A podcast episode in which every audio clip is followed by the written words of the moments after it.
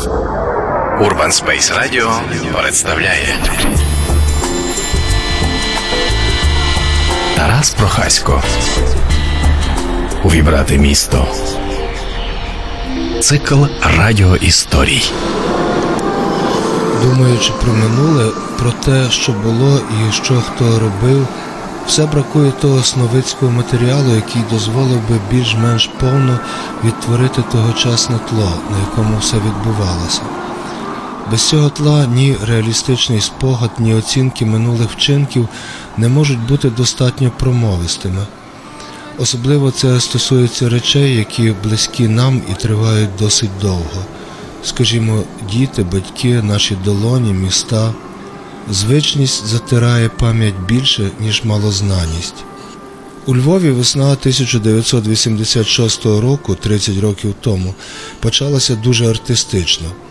Цілий січень і лютий постійно сніжило, кучугури снігу звужували вулиці, на усіх згинах і виступах впевнено трималися показові нашарування снігу.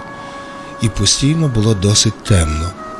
А рівно 1 березня з'явилося сонце, яке виявилося вже достатньо міцним, і у розчині цього світла, яке аж пекло, нагріваючи тодішні чорні плащі і куртки, усі сніги почали плавитися одночасно.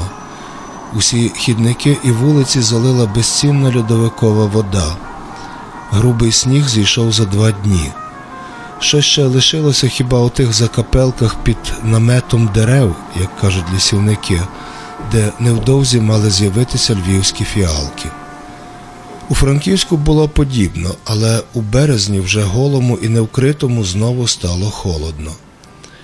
Я був весь цей час у Львові, мій брат Юрко у Франківську. Ми звикали до того, що наші місяці почали бути неоднаковими для обох. Юрко вчився фотографувати. Саме у той період вони з вчителем відпрацьовували правила фотографування міста, архітектури, міської архітектури, вулиць. Юрко уже знав і пам'ятає це дотепер, що найкраще робити такі знимки у непрямому розсіяному світлі, ніби з умброю. Однієї неділі, те, що неділя потім буде помітно на фотографіях з того дня. Він вийшов відпрацювати завдання учителя, бо світло було найсприятливішим.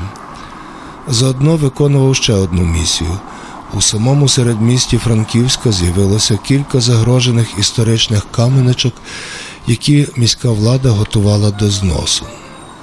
Чомусь, і це дуже важлива деталь, він одягнув татів шкіряний плащ.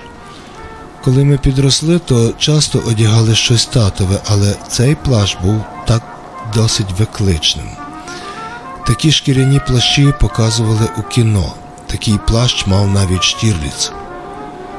У неділю ще й березневу, ще й пізнім ранком було майже порожньо, навіть довкола ринку і ратуші, єдиної у Європі ратуші у стилях арт-деко і конструктивізму одночасно. Це наша теперішня гордість, її видно на знимках. Особливо ретельно Юрко відзняв кутовий двоповерховий спорожнілий будинок колишнього готелю Брістоль, в якому помер перший галицький композитор, який займався тільки компонуванням Денис Січинський. На розі біля будинку ще стояла тумба пиріжки чебуреки.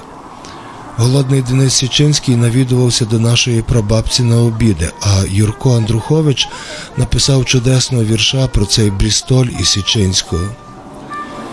Потім брат перейшов до ще однієї каменечки з протилежного боку площі, яка теж мала бути знищена.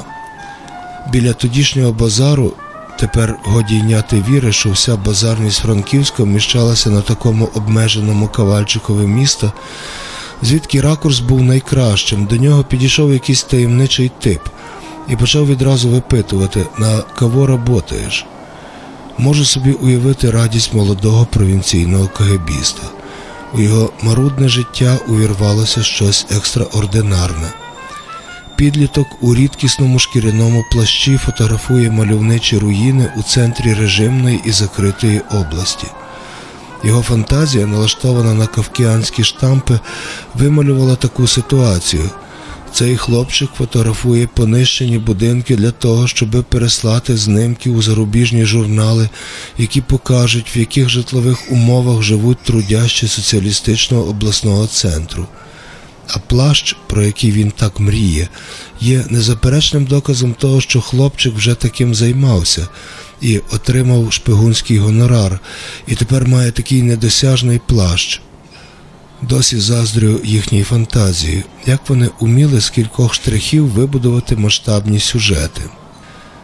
Цей штемп запровадив Юрка на найближчу секретну кадебійську квартиру біля самого базару.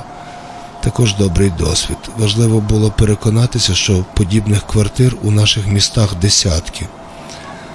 Незважаючи на неділю, викликав старшого уповномоченого товариша, бо справа вирисовувалася струнка і неординарна. Офіцер прийшов, наполягав на тому, що йому 15 лет і попровадив затриманого Юрка до дитячої кімнати міліції. Ішли попри Вірменську церкву, попри рідну п'яту школу.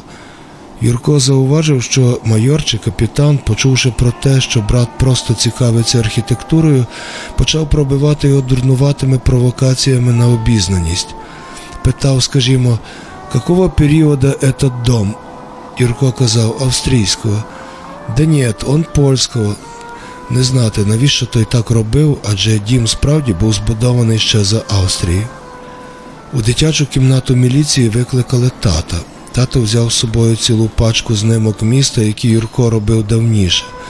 Це мало слугувати доказом того, що його дійсно обходить лише архітектура і техніка фотографії. Уявляю собі облом з вибудованим кагебістами сюжетом, але їх таки відпустили.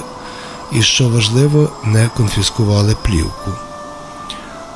Тепер я уважно розглядаю ці знимки, щоб твердо запам'ятати, яким було тло тоді, коли щось відбувалося або хтось щось робив, щоб переконатися, як радикально змінюється те, змін чого практично не зауважуєш і не усвідомлюєш, хіба що у снах.